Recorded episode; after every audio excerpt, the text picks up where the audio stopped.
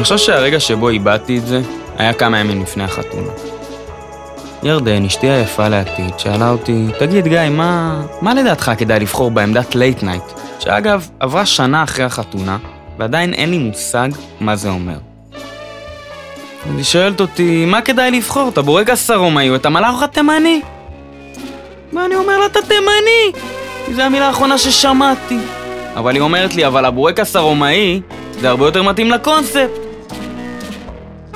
ביצים שלי קונספט, לא יודע מה זה הקונספט של החתונה בכלל, אמק.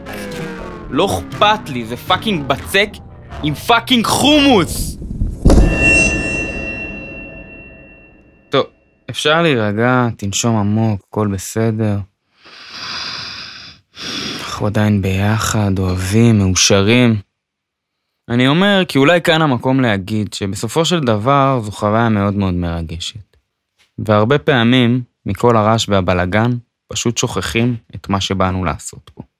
זה קטע די מטורף, ואולי אני אגיד את זה לעולם החילוני, כי במקום הדתי יש לזה המון משמעות, דתית, מובנית בחברה, אבל אנחנו כחילונים נדרשים להחליט אם לאמץ את המשמעות הדתית, או ליצור משהו חדש שמתאים לנו.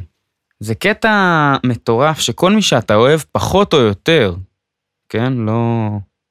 אשכרה בא בשביל לשמוח בשבילך. לחגוג איתך את האהבה המטורפת הזאת שאתה מרגיש. את הברית הזוגית הזאת עם אשתי האהובה. זה יום שלא הייתי מוותר עליו בחיים. זו חוויה באמת בלתי נשכחת. ועוד ביום שני, רבאק, מי, מי בא לחתונה ביום שני, אחי?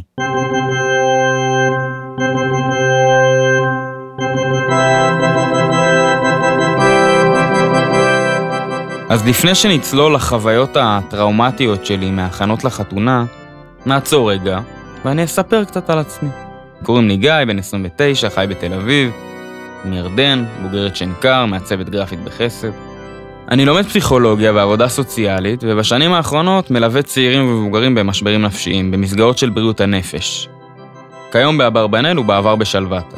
הבנתי שאותם כלים שבהם אני משתמש בעבודה הטיפולית שלי עוזרים לי להתמודד עם אתגרים שאני חווה ביום-יום. בתקווה שהתכנים שאספר פה יוכלו לעזור גם לכם. אני מדבר על מתחתנים טריים, אבות של כלות, גרושות מה Sexy Fish, אימהות נוירוטיות, המפחדים והחרדים להציע, נפגעי אולמות האירועים ופעולות האימה. וכמובן, ללקוחות היקרים של יורי ששילמו 10K על ביצוע אינסטרומנטלי של I think I wanna marry you בקרן יער בכניסה לחופה. אגב, אין לנו את הזכויות יוצרים להשמיע את השיר, קבלו נעימת חתונה מאתר בנק צלילים, גנרי.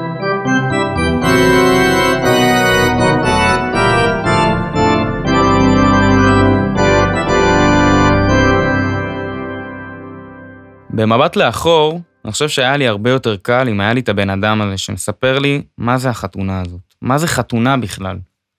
שהיה מספר לי את הקשיים, את הסאבטקסט, את התכלס, כאילו, הדברים הרגשיים שעוברים על הבן אדם ובני הזוג בהכנות. לא את הדברים החיצוניים שהכרתי לפני, כולנו ברווקים, באינסטוש, מחזיקות קוקטייל עם בולבול על הראש. מסביר לי איך זה בתכלס עובד. או בעולם הטיפולי מתקף, מתרגם לי את הסיטואציה, מנרמל אותה. שם לי יד על הכתף, אומר לי, תפרוק אח שלי. ואומר לי שיש רגעים קשים, ואני לא אשקר. יש רגעים שהם חרא, שאתה לא יודע למה אתה עושה את זה. זה מציף, וחוויה של כמעט חוסר אונים, התהליך של תעשיית החתונות מסלילה את הזוג האומלל, שסך הכל רצה לחגוג את הזוגיות שלו, להזמין את ההורים, כמה חברים, תחת קורת גג אחת. שיהיה משהו לאכול, לשתות, לעשן, לרקוד. That's it.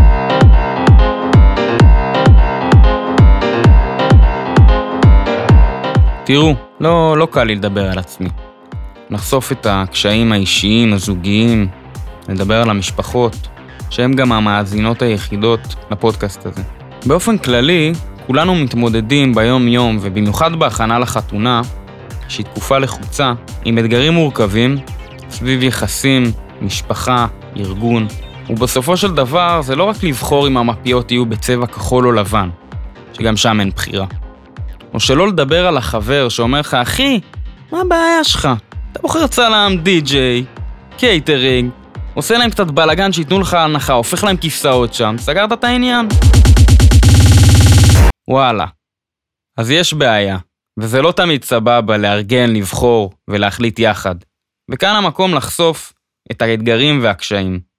ולהגיד זה בסדר שיש אותם. וחתונה זה לא רק חליפה, שמלה, פרטייה ו-200K שהלכו לאבדון.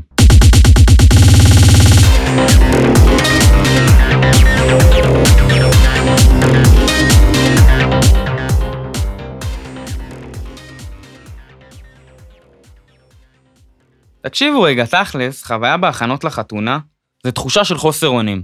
מול גורם ענק, עצום, אין לך שום סיכוי מולו. זה דמות טרגית, דון קישוטית, שנלחמת בתחנות רוח ומנסה להשיג צדק בעולם האכזר שבו אנחנו חיים. אתה צ'יפס שעומד מול תאגיד מקדונלדס. אתה בן אדם, אתה פרטי אשראי מול אפל. הם שואלים אותך, אחי, בוא, לשמור לך את האשראי, אישור, ביטול. כאילו, תגנבו לי את כל האשראי, יש לי משהו לעשות. זה כמו אשכנזי במוסך שמפחד לעבור טסט. זה רומן זדוב מול משטרת ישראל. זה ילד בן שש עם הצופים מול צונאמי. זה נפילה ממטוס בלי מצנח כל הזמן, שוב ושוב. למטה ההורים מחכים לך עם אבטיח. אני רוצה להביא פה את הקול של האדם הקטן, שנדפק, ומרגיש שדופקים אותו, למה אנחנו חיים בישראל, אני פראייר, אני לא פראייר, כן דופקים אותי, לא דופקים אותי. הוא מנסה להפסיק את הניכור, הוא מפנים את הדיכוי, הוא מאבד כיוון, הוא מזמין את שרית ציורי גוף. בא לך ב-11 בלילה, אתה אומר, טוב, היא בטח חברה של הכלה. שמה לי ספרי סגול על המותן כסל, לקחה 2,500 שקל, הבת זונה!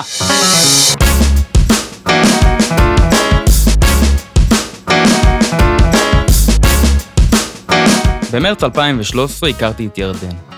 ואחרי חמש שנים של זוגיות מאושרת, החלטתי שאני הולך להציע לה נישואים. אז הצעתי נישואים, הכל טוב ויפה, ורדים, איטליה, ביצת קינדר. ובעצם מרגע זה, לא ממש הבנתי למה אני נכנס. מצאנו את עצמנו נדרשים להחליט החלטות כלכליות שאין לנו מושג, שמעורב בהם סכומים גדולים של כסף, שבמקרים רבים הוא בכלל לא שלנו.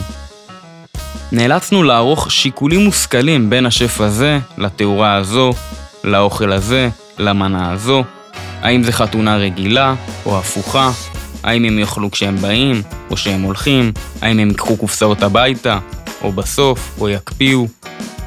זה מזכיר לי סיפור שמשקף את התחושות האלה. כשהייתי בן 14, כיתה ח', so called, והתעניינתי ביחידות בצבא. אז אמא שלי אמרה, הנה, דבר עם תומר כהן, חייל בסיירת, לוחם. והוא אומר לי, תשמע אחי, מה שאתה אוהב, תעשה בצבא מה שאתה אוהב. אם אתה בן אדם עירוני כזה, אוהב לחימה בשטח בנוי, עיר, סמטאות, שווקים, זה שלך. לך על דובדבן. אבל אם אתה אוהב יותר שטח פתוח, אוויר, לנשום, לקפוץ על קוצים, לך למגלן. מה שעושה לך את זה. אה, וואלה, אז עכשיו הכל ברור. עכשיו, אני ילד בן 14, מה אני מבין? דברים שאתה לא מבין בהם, אמורים להיות לך איזה שיקולים מושכלים בעד ונגד. אבל אני חשבתי על שני דברים במהלך החתונה. מה יותר זול, ואיך לא נריב על זה אחר כך. זה הוביל למצב שכמעט ביטלנו את החתונה. ריבים, בלאגן, דלתות, טריקות, בכי, שלי, אבל אני יכול להגיד שזה חיזק את הקשר שלנו. התבגרנו. לא רק היינו באיקאה ביחד, שזה התקף חרדה בפני עצמו, אלא בנינו, חגגנו את הנישואים שלנו. את ההחלטה לאהוב אחד את השנייה, באש ובמים.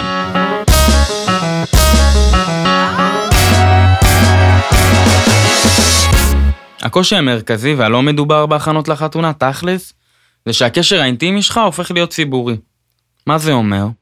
החתונה היא ציבורית, יש לכל אחד דרישות. אומרים לך מצד אחד, תעשו את החתונה שלכם, הכל זה שלכם, מה שאתם מחליטים. הכל סבבה, אתה אומר, אוקיי, הנה, קיבלתי את ההורים היותר סבבה. אבל אז מתחילות הדרישות. והכל לוקחים באופן אישי. אבא רוצה חתונה דתית, אבא דודה רוצה מנות טבעוניות.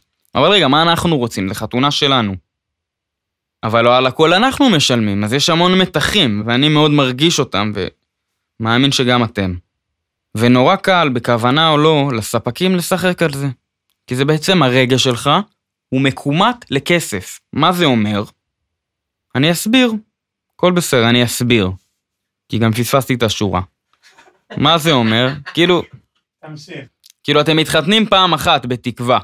אז לא תיקח את האוכל הזה? אז לא תוסיף 10 שקל לראש? במקום מכבי בפחיות של הומלסים, תקבל מכבי מהחבית עם, עם, עם קש מ...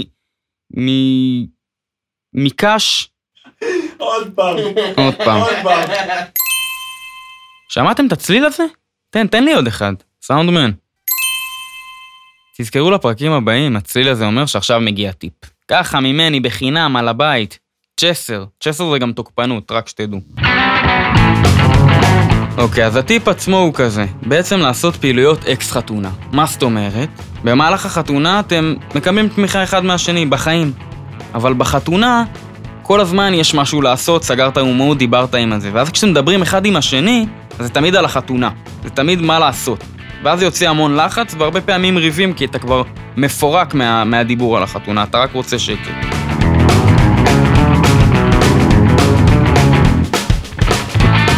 אז אני וירדן הלכנו לשקף, מול גדר ההפרדה, מטע זיתים, נוף מטריף לבטון אפור עם, עם השאריות של החצץ תקועות. משמאל חוות עיזים, מלטפים, מרגישים אה, שחרור של אוקסיטוצין ואהבה. וזה היה מדהים. לסיכום, תצאו ותדברו על הכל חוץ מהחתונה, גם אם זה נראה מלאכותי, וגם אם לא דיברתם עם האבא, וגם אם לא דיברתם עם הדי-ג'יי. פשוט תדברו לא על זה. יש עוד המון המון דברים ונושאים לדבר עליהם.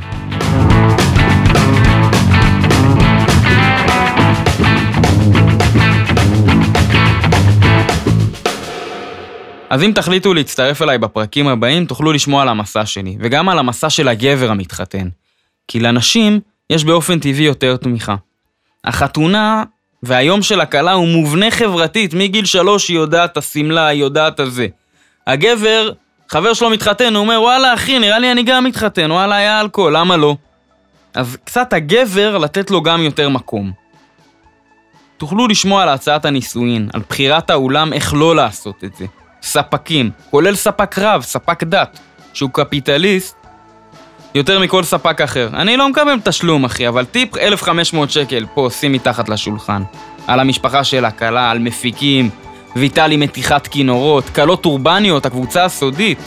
והכי חשוב, איך בכל הטירוף הזה אפשר להישאר שפוי, ובסוף גם לרצות להתחתן.